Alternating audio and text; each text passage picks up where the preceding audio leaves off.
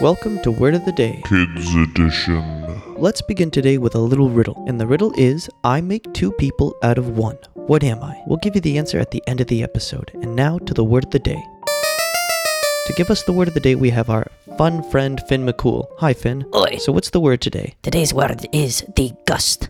It's a verb spelled D E G U S T, and it means to taste something carefully, to appreciate it fully. Oh, okay. So, when you have dessert, you should degust dessert because it's so tasty. Oh, indeed. Can you use it in a sentence for me, Mr. Finn McCool? Okay, when uh, my mum makes haggis, I always try to degust it because it's just so delightful and uh, refreshing, that haggis. Would you like to try some? I have some here. No, thank you, Finn McCool. Thanks for the word, mister. See you tomorrow.